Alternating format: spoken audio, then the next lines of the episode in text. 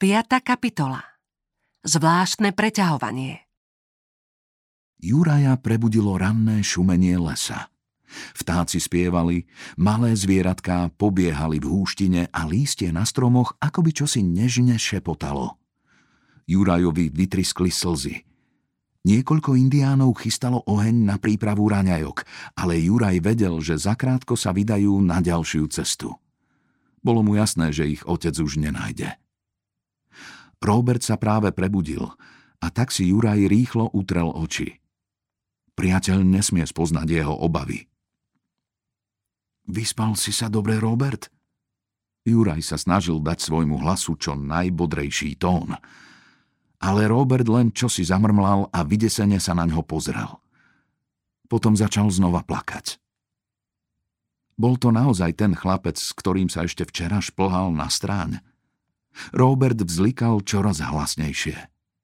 Dvaja indiáni pribehli k nemu, mávali vojnovými sekerami a kričali naň.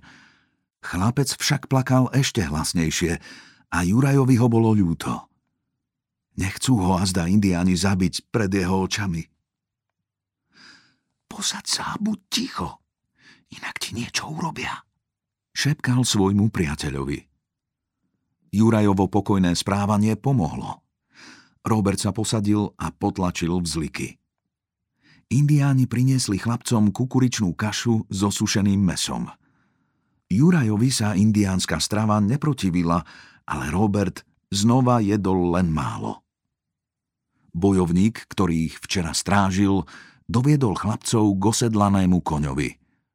Roberta naň zdvihol a pevne ho priviazal – Zdalo sa, že mu pôsobí potešenie priťahovať remene okolo Robertových nôh čo najpevnejšie a dívať sa, ako okolo nich presakuje krv.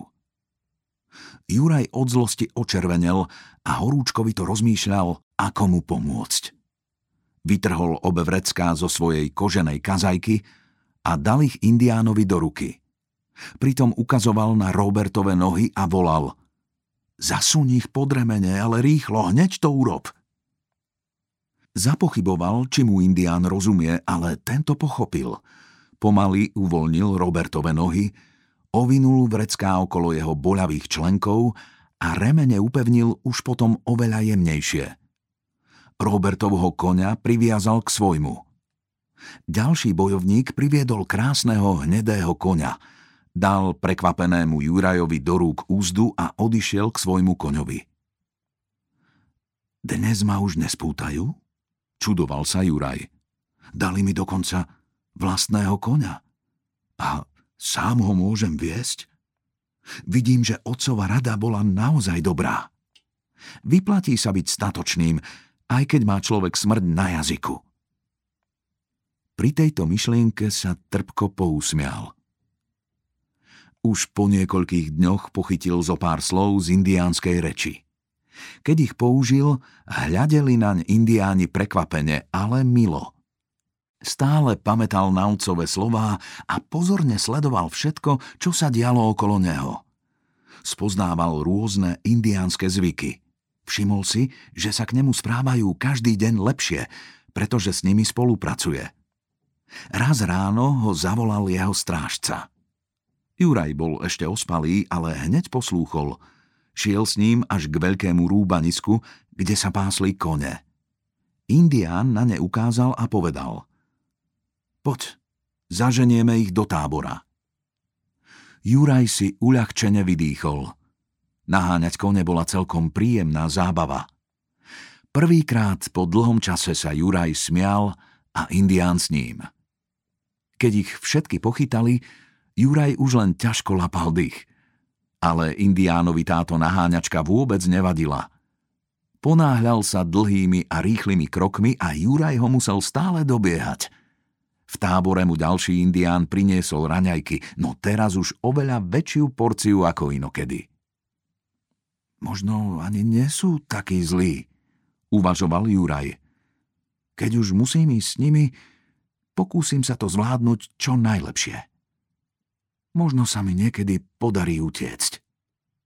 Ale hlad bol silnejší ako myšlienky a tak začal rýchlo hltať kukuričnú kašu. Jeho najväčšou túžbou bolo dostať sa do nejakej osady alebo mesta a tam požiadať o pomoc pre seba aj pre Roberta. Dúfal, že mu indiáni nechajú väčšiu voľnosť a on pri prvej príležitosti ujde. Chcel s nimi spolupracovať, aby si získal ich dôveru. Od tej chvíle pomáhal indiánom ešte usilovnejšie. Ráno s nimi zaháňal kone a nakladal zásoby. Večer zas pomáhal skladať. Ani pri príprave jedla nezostal nečinne stáť. Lúpal kukuricu, krájal sušené meso a potom všetko miešal dohromady. Keď ešte pridal do toho trochu divej cibule, ktorú našiel v lese, boli indiáni s jedlom spokojní. Juraj dúfal, že jeho postoj ovplyvní aj Robertovo správanie, ale ten bol stále rovnaký. Keď mu indiáni dali nejakú prácu, Zostal nečinne stáť a len zvesil hlavu. Zostal ležať tam, kde ho večer rozviazali. Pred každou cestou ho museli opäť priviazať, lebo by spadol z koňa. Ich hnev voči tomuto chlapcovi rástol zo dňa na deň. Správali sa k nemu hrubo, kričali naň, ale on na to nereagoval. Asi po troch týždňoch jazdy došli k veľkému indiánskemu táboru – na trávnatej rovine stálo asi 100 vigvamov. Indiáni ich stavali zo zvieracích koží, ktoré napínali na podpery. Stany mali kruhový pôdorys a jeden veľký, voľne upevnený kus kožušiny slúžil ako dvere. Desiatky indiánskych žien a detí vybehli z vigvamov a zdravili prichádzajúcich bojovníkov. Aj psi sa prebudili z poludňajšieho spánku – a so štekaním pobiehali okolo. Indiáni na Juraja na chvíľu zabudli, nie však na dlho. Len čo sa bojovníci zvítali so svojimi rodinami, stali sa obaja chlapci stredobodom pozornosti. Veď boli najcennejšou korisťou celej výpravy. Staré indiánky so záujmom ohmatávali ich svetlú pokožku. Malé deti si ich zvedavo obzerali a psi nedôverčivo vrčali – Juraj sa necítil dobre. Nevedel, prečo si ich tak obzerajú a čo s nimi urobia. Pri prechádzke táborom zbadal bojovníka, ktorý ho cestou strážil. Volal sa Vúnsak. Poďte so mnou, povedal chlapcom indiánskym jazykom. Chce, aby sme šli s ním. Prekladal Juraj Robertovi. Indián ich doviedol k Vigvamu v strede tábora. Tu bývam, vysvetľoval Vúnsak. Zostanete tu s mojou ženou a s naším dieťaťom. Hovorí, že máme zostať s jeho rodinou. Prekladal znova Juraj a sám sa čudoval, ako rýchlo sa naučil indiánsku reč. Dni sa míňali pomaly a Juraj pomáhal Vúnsakovi, ako sa len dalo. Keď Vúnsak odišiel s ostatnými mužmi na lov, Zostali obaja chlapci v tábore. Juraj sa pokúšal Roberta rozveseliť, ale nedarilo sa mu to. Ten sedel celý deň nečinne v tieni Vúnsakovho vigvamu. Poď sa nájsť, Robert. Dostal som od jednej ženy misku dobrej polievky. Volal na neho Jurko. Nemám chuť na také jedlo. Nehovor mi, že nie si hladný. Včera ani dnes si ešte vôbec nejedol. Skúsi vziať aspoň trochu. Nie, prosím ťa, nenúď ma. Nechápem, ako to môžeš jesť. Je pravda, že mamine jedlá boli lepšie, ale ani indiánske nie sú najhoršie. Musíš si zvyknúť na ich chuť. Poď, najed sa trochu. Treba ti zosilnieť, aby sme vydržali cestu domov, keď sa nám naskytne možnosť na útek. Robert odsunul Jurajovú ruku od seba a dal sa do plaču. Ja naozaj nemôžem, Jurko. Dobre. Poď teda so mnou na prechádzku okolo tábora. Na druhej strane tečie priezračný potok s chladnou vodou. Možno vyhľadneš, keď sa trochu prebehneme. Som veľmi unavený, nechaj ma prosím na pokoj. Zašepkal a ľahol si pri vigvame. Juraj len pokrútil hlavou a rozhodol sa ísť sám. Asi týždeň po ich príchode zobudil v noci Jurka veľký hluk a smiech. Potichu sa priplazil k vchodu a videl, že indiáni sedia v strede tábora. Jeden z nich bol dokonca tak blízko, že sa ho Jurko mohol takmer dotknúť. Asi sa zišli na dôležitú poradu. Hoci pozorne počúval, rozumel len málo, lebo hovorili veľmi rýchlo. Niektorí bojovníci potom vstali a odišli, ale hneď sa vrátili s veľkými batohmi – Vyzerali ako tie, ktoré Juraj často pomáhal nakladať na kone. Jeden starý indián sa postavil a vysypal obsah prvého batoha na zem. Jurajovi sa zatajil dých. Bol tam riad, rôzne kuchynské potreby a ozdobné predmety, ktoré indiáni určite niekomu zobrali. Tieto veci som teda tak starostlivo privezoval na koňa, hovoril si v duchu. Potom indiáni vysypali ďalší batoh a Juraj spoznal modrý kameninový hrniec, do ktorého dávala mama smotanu, medený kotlík a skrinku na vreckovky. Boli tu aj deky a prešívané prikryvky. Najradšej by sa bol rozkričal, ale nesmel. Radšej zostal ticho sedieť a potláčal slzy. Skôr ako sa zo všetkého spametal, Postavil sa starý silný indián a dal akýsi stručný rozkaz. Juraj si myslel, že je to náčelník. Hneď začali všetky veci rozdeľovať na dve hromady. Len deky a plachty dávali osobitne. Potom starý indián urobil palicou na zemi čiaru, ktorá rozdelila sediace skupiny na dve polovice. Na to z každej zavolal jedného bojovníka. Koženým remeňom im zviazal pravé ruky. Postavili sa do stredu tak, aby deliaca čiara bola medzi nimi. Na daný povel sa snažili pretiahnuť jeden druhého na opačnú stranu. Juraj sa trochu vyklonil, aby ich mohol lepšie sledovať. Od svalnatých tiel bojovníkov sa odrážalo svetlo táborového ohňa. Plamene akoby tancovali na ich chrbtoch a rukách. Starý indián vybral protivníkov dobre. Bol to vyrovnaný boj. Konečne sa podarilo indiánovi na ľavej strane podlomiť nohy svojmu súperovi. Ten padol dopredu, ale hneď sa postavil, urobil krok späť, zatiahol nabok a potom prúdkým trhnutím opäť dozadu. Predstieral krok dopredu, ale nohu rýchlo vtiahol späť a strhol súpera k sebe.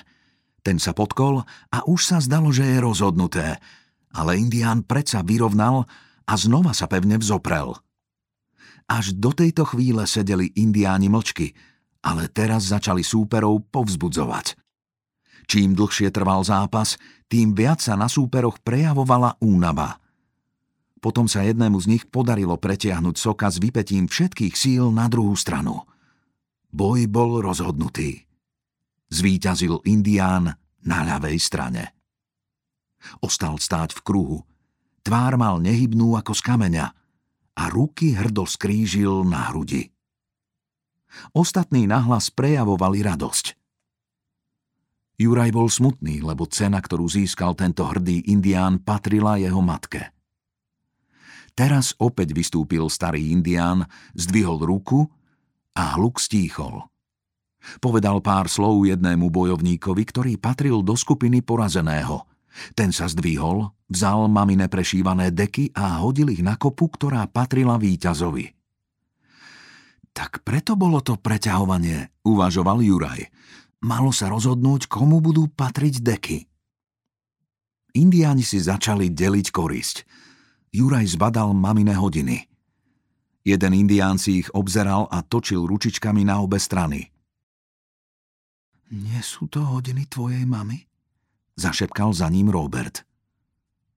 Ako dlho už nespíš? Pýtal sa Juraj. Ten krik ma zobudil, ale je mi tak zle, že si zase pôjdem ľahnuť. Robert sa len ťažko držal na nohách. Juraj ďalej pozoroval indiánov. S údivom zistil, že nikoho nemrzelo, ako dopadol súboj.